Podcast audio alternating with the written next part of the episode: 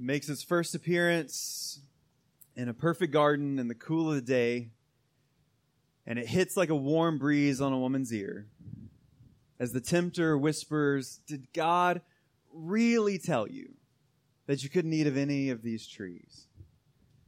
Don't you know that God really just doesn't want you to be like Him? You can do whatever you want. You just need to take matters into your own hands and take this fruit and eat it. We see it again in the wilderness as the Son of God is in a time of prayer and fasting, preparing for the ministry that he's about to embark on. And that same tempter comes to Jesus and he says, What are you doing, man? You look so hungry. You know who you are. You know what you can do. And so just take this stone and turn it to bread and eat. Why are you out here humbling yourself in this desolate place when you know who you are and you know what you could take? And so if you just bow down and worship me, I'll give you all of the kingdoms of the world. And from the garden to the wilderness, from the first Adam to the perfect Adam, and everywhere in between, one thing that's been constant throughout all of human existence is temptation. And everyone, save one person in Christ, has given into it. And as we've been talking about Jesus preaching about and teaching about the kingdom of God all the way through the book of Luke, we find that for those who belong to the kingdom of God, temptation itself is a dangerous reality that comes both externally and also comes from within. And so today we're going to look at Luke chapter 16 as Jesus teaches us how, as his followers, we can not only recognize temptation, but he's also going to teach us how to live in community when that temptation turns to sin, and even when that sin is turned and directed towards us. And so let's look at the Word of God this morning as we read the words of Jesus from Luke chapter 17. Beginning in verse 1. And he, Jesus, said to his disciples, Temptations to sin are sure to come, but woe to the one through whom they come. It would be better for him if a millstone were hung around his neck and he were cast into the sea than he should cause one of these little ones to sin. Pay attention to yourselves. If your brother sins, rebuke him. And if he repents, forgive him. And if he sins against you seven times in that day and turns to you seven times saying, I repent, you must forgive him. May God add his blessing and favor to the reading of his word. Thanks be to God for his word. And Father God, as always, we do thank you for your word. We thank you for the faithfulness of Jesus to know our suffering, to know our weaknesses. We even thank you that Jesus endured temptation on our behalf so that he wasn't a high priest who was unfamiliar with our struggles, but that he knows our struggles and our weaknesses inside and out. And so this morning, as we hear Jesus teach us about the dangers of temptation and also the importance of reconciliation, God, help us to see the vitality of this and the importance of this in our everyday lives, and especially in the context of the church and your kingdom, so that our community will reflect your good grace and, as Kyle was singing, your mercy. As we love you with all we have, and as we go out to love our neighbors as ourselves. So speak to us through your word, teach us through your Holy Spirit, and may everything that we do glorify you. And we ask all these things in Jesus' name. Amen. It's amazing when a story that comes at a certain particular place in time and space and history has the power to transcend that moment. These stories that echo throughout generations, it's incredible that they have that kind of power. But it's especially amazing when a story has the power to change the way that people who live thousands of years later speak. And one of those stories is the story of the Trojan horse. Because if I were to come up and just mention a Trojan horse, or if I said, oh, they fell for that old Trojan horse, we would pretty much all know what I'm talking about. Even though none of us were around during the time when that story was written or when that story was spoken, that we're completely removed from the context that that story happens in, yet we still have that phrase embedded in our language. But just in case you don't, this is what happened. in this old Greek story. It tells a story about the Greek army who had been trying to lay siege on the city of Troy for a decade. And it just wasn't happening. It wasn't working. They weren't going to be able to win this fight until somebody had an idea. And they said, hey guys, let's build a horse.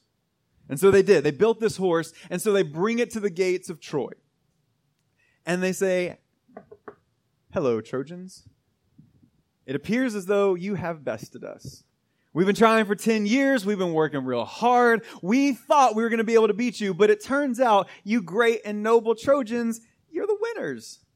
And so because you're the winners, we felt as though you should have a trophy. And so we built you this giant, not suspicious at all, completely generous out of the loving nature of our hearts. We built you this giant horse and we want you to have it.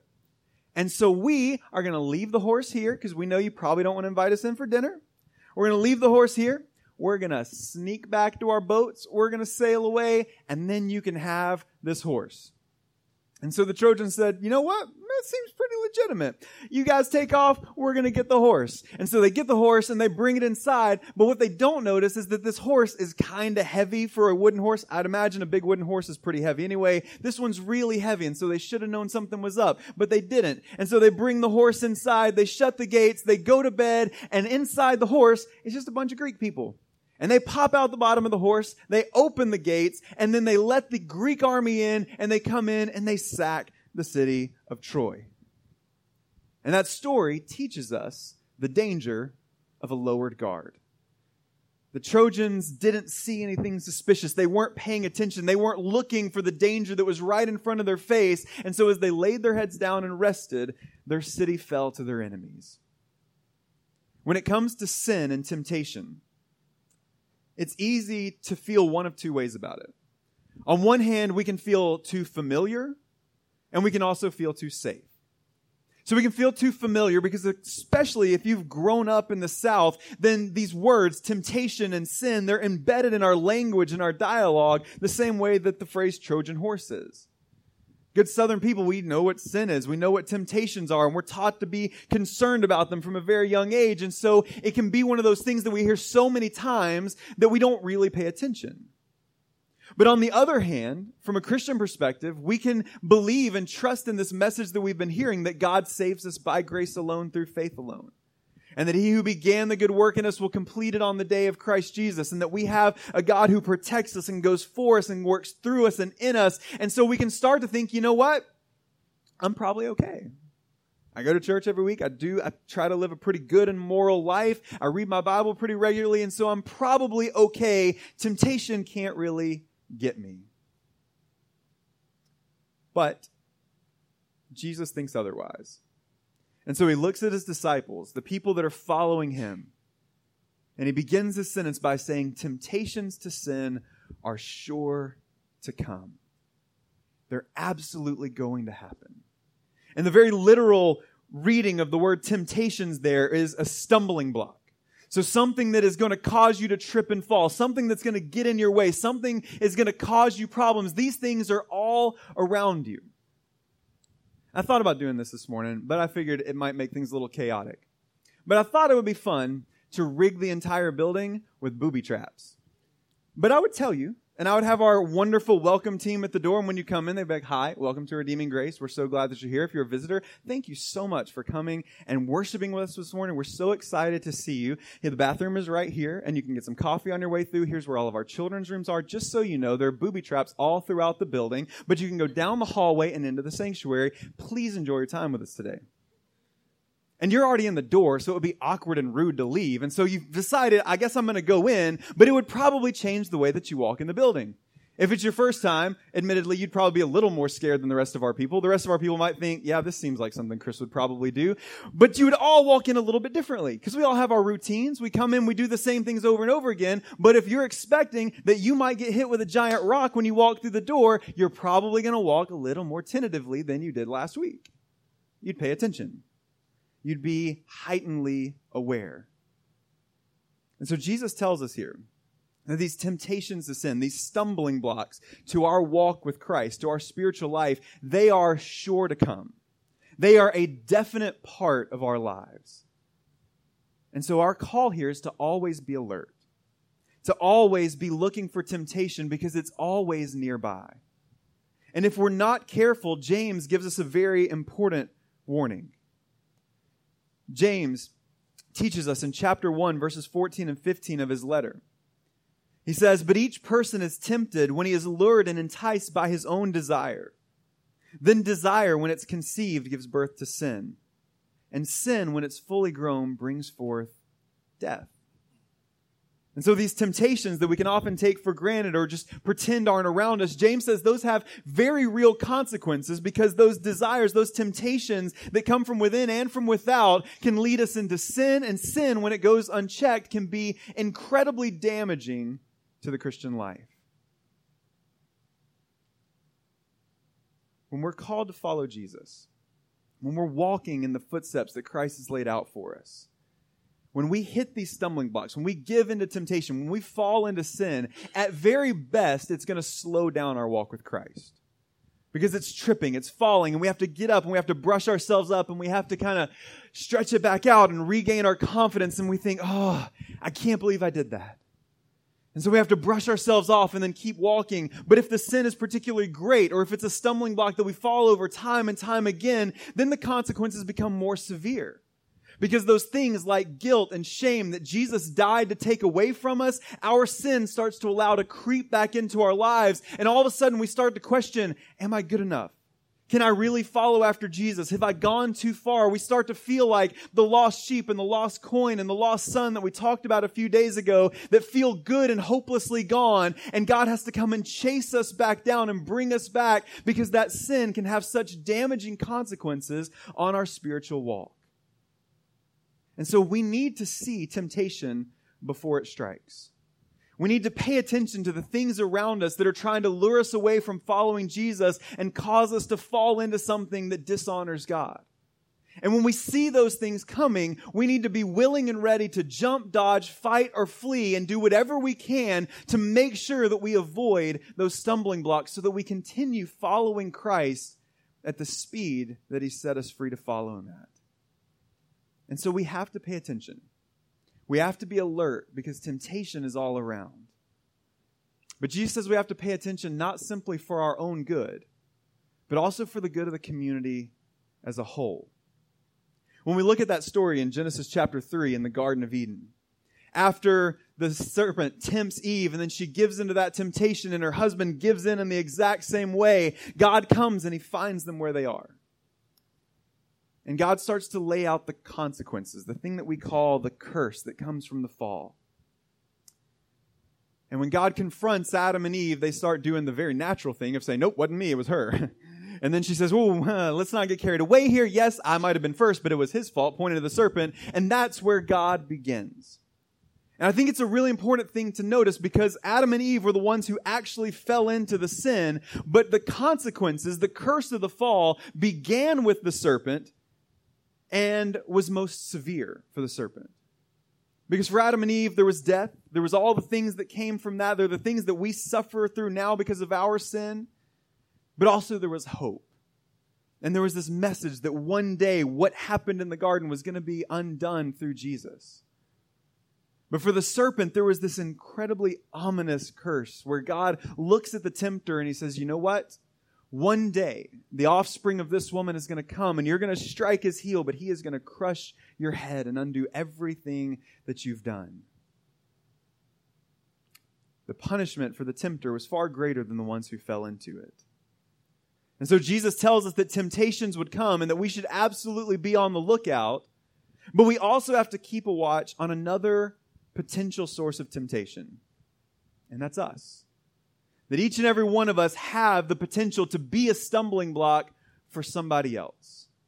And Jesus begins with the second half of verse 1. He says, Temptations are sure to come, but woe to the one through whom they come. And it is never good when Jesus says woe. Jesus never starts a sentence by saying, Whoa, you guys are doing amazing. When Jesus says woe, it is always on the heels or a beginning of something really difficult to come. And that's exactly what happens here. Jesus says, Woe to you if you happen to be that stumbling block that causes someone else to fall into sin. And he could have stopped there and that would have been enough, but he didn't. He makes it a little more real in verse 2. He says it would be better for him if a millstone, those are very big stones, were hung around his neck and he were cast into the sea than that he should cause one of these little ones to sin. Jesus says it would be a far better circumstance for you if you were just tied to a rock and thrown into the water than if you happen to be someone through whom temptation comes to cause someone to sin. And the language that Jesus uses here when he says that causes one of these little ones to sin, it gives us that picture of a child. It's innocent and vulnerable and impressionable. And so Jesus is reminding his disciples, he says, listen, there are people around you that look to you for guidance, that they are following you as you're following me. And so they might be weaker, they may be vulnerable, they may be impressionable, and you have this responsibility to make sure that you care for them well. This was the confrontation that Jesus had with the Pharisees over and over again. Because here you had men that were in powerful positions People looked to them as examples of what it meant to be religious and moral, and they would use their position to take advantage of others and elevate themselves. But as followers of Jesus, we have to remember that we have two very important obligations when it comes to community life. We have an obligation to one another. Christians have an obligation to other Christians. The Bible says that we're supposed to be like iron sharpening iron. Hebrews tells us that it's our responsibility to stir one another up to good works. And so our relationships with one another should result in both parties worshiping God better, serving others more, and living a life that reflects the nature of Jesus. The more we're around each other, the more we should all be looking like Christ because that's our obligation to one another not to lead each other astray and take each other in all different places, but to say, hey, I'm following Jesus. I am too. Let's do that together and encourage one another and keep one another pushing in the right direction. But we also have an obligation to those who don't know Christ.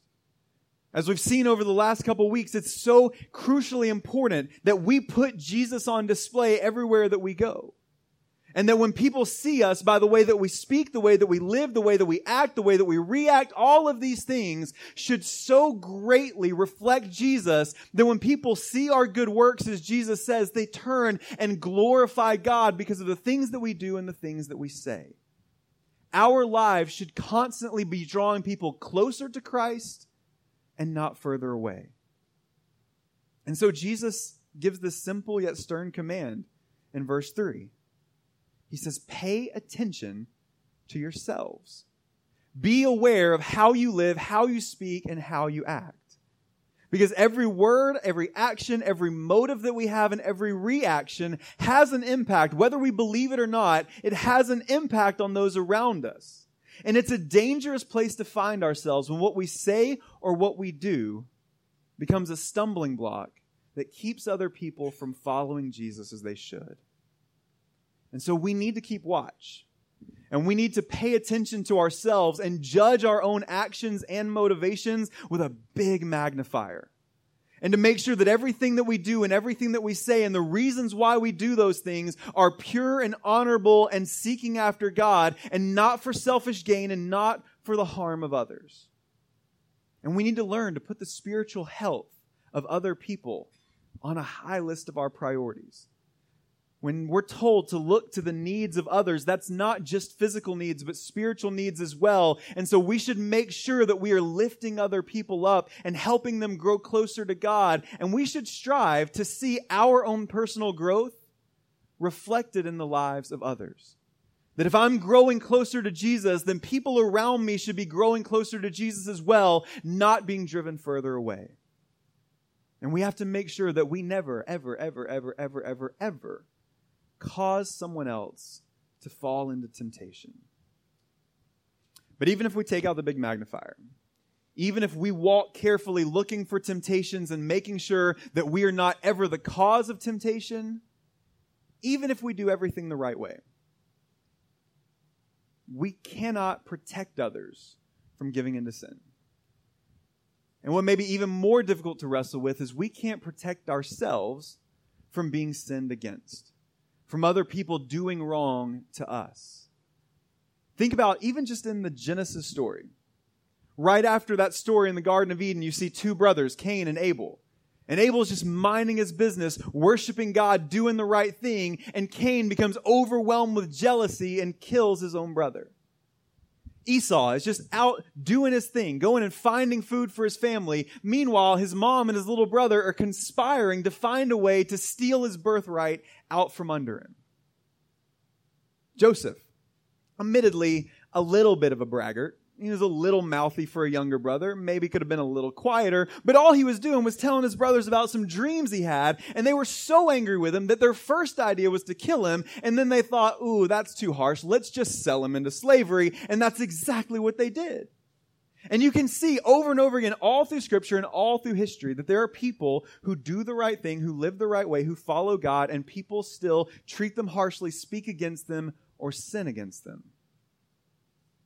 And as he always does, Jesus teaches us how to navigate this.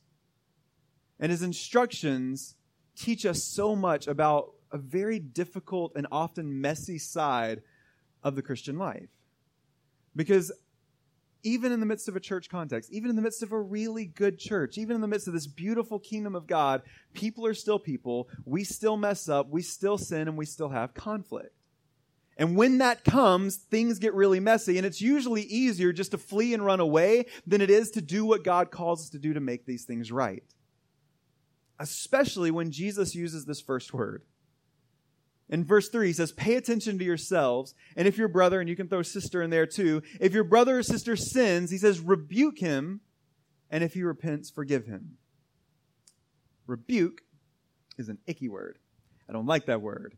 It's very uncomfortable. It very it just comes off the mouth a little weird and it's a very unpleasant thing to think about and it's certainly an unpleasant thing to do.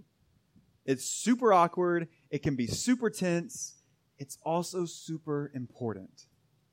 But there's an art to this thing of Christian rebuke. When somebody in our midst, when somebody that we love and that we care for is sinning or even sinning against us, there's an art to rebuking the way that we're called to. It has to be done in love above all things, if we go to someone because they're sinning and because something's going on in their lives, if we're going to confront them on that, it has to be done out of the motivations of pure love. And the motives have to be correct, too correct. Our motives have to be, I'm going to you so that you might can see what's going on and then turn and follow Jesus and correct that pathway, not to bring shame or to punish. And it has to be done with humility. It has to be done by the kind of person that Jesus talks about here because he says, if you're going to go take a speck out of your brother or sister's eye, you better make sure that you've dealt with the log in your eye first. You better make sure that you've spent time dealing with your own sin and you have to be the kind of person that if someone comes to you to do the same thing, that you would receive that well.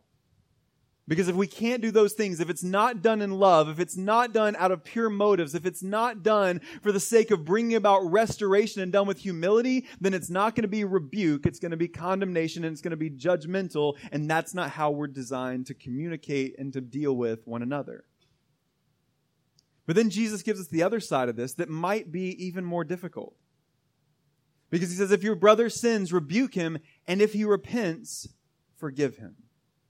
And this is that First Corinthians 13 kind of love. And as we've got some weddings in our church coming up on the horizons, that's one of those passages that gets read at weddings, weddings all the time. And it's important. Those are good marriage principles. But that First Corinthians thing that happens there is for every relationship. That's the way that as followers of Christ, we're supposed to love everyone. And so when we're told by Paul that love is patient and kind, that's how we should interact with one another as well.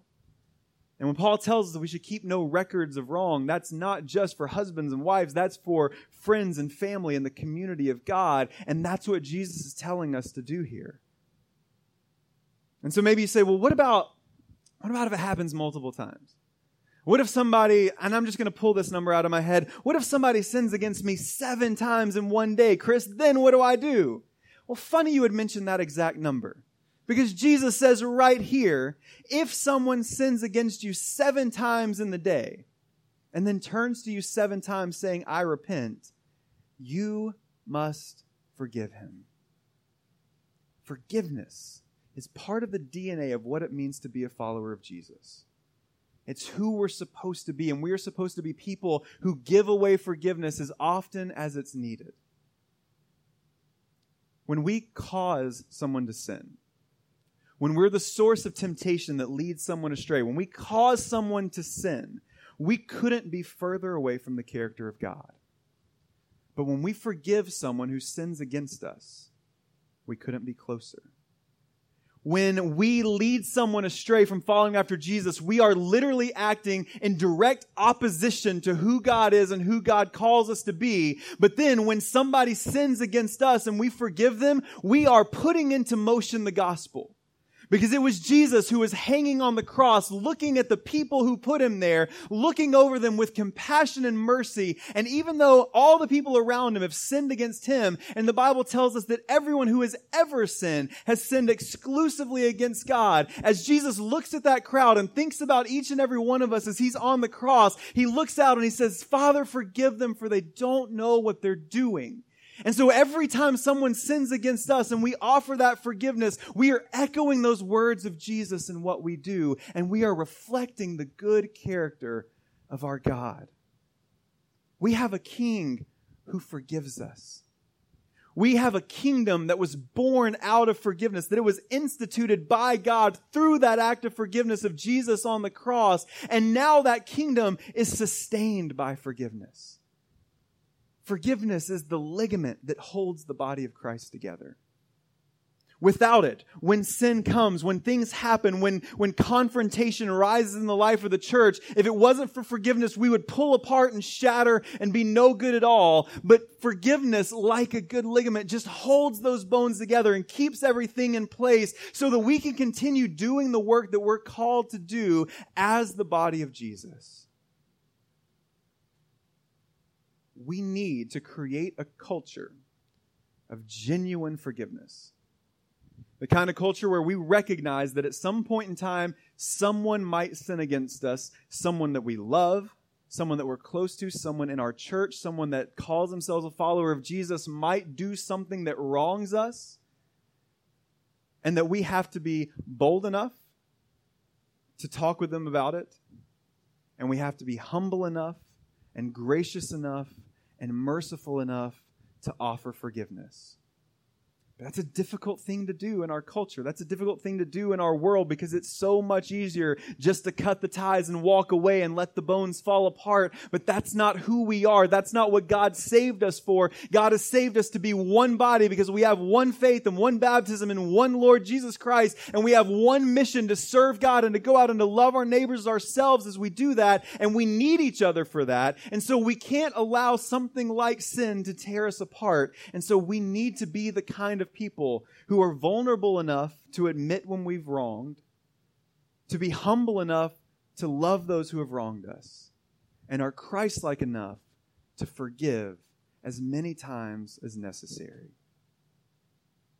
The Bible tells us there's going to come a day when God wipes sin and temptation away from his world completely. And it's going to be a really good day. But until then, this is the reality that we have to navigate as part of the kingdom of God. We have to navigate our own lives that are filled with temptation and sin. And thank God that we have these gifts of repentance and confession that when we mess up and fall short, we don't have to bear the shame and the guilt of that. We don't have to try to catch up with God, but in fact, He runs to us to pick us up and to help us along the way so that we can get up and keep moving. But we also have to navigate a world where sin and temptation are an ever present reality. And so we have to be alert. We have to flee temptation. We have to make war with any part of our lives that would be a stumbling block to others. And we have to be the kind of people that practice humble, Christ like restoration and forgiveness when those close to us fall into sin. And if we can't do those things, we are not going to be able to fulfill our mission to do what we're called to do as the church, to go out and to be the kingdom of God in this world so that people will see our good God. We cannot do that if we don't have these kind of relationships when difficult things arise and when temptation and sin tries to pull us apart. And so let's continue doing that. Let's continue being that kind of people, loving God with all we have, and then loving one another with that First Corinthians, God honoring, Christ reflecting kind of love, so that the kind of community that we have in good times and in bad will reflect our God to the world around us and draw people to the good news of Jesus Christ. Let's pray.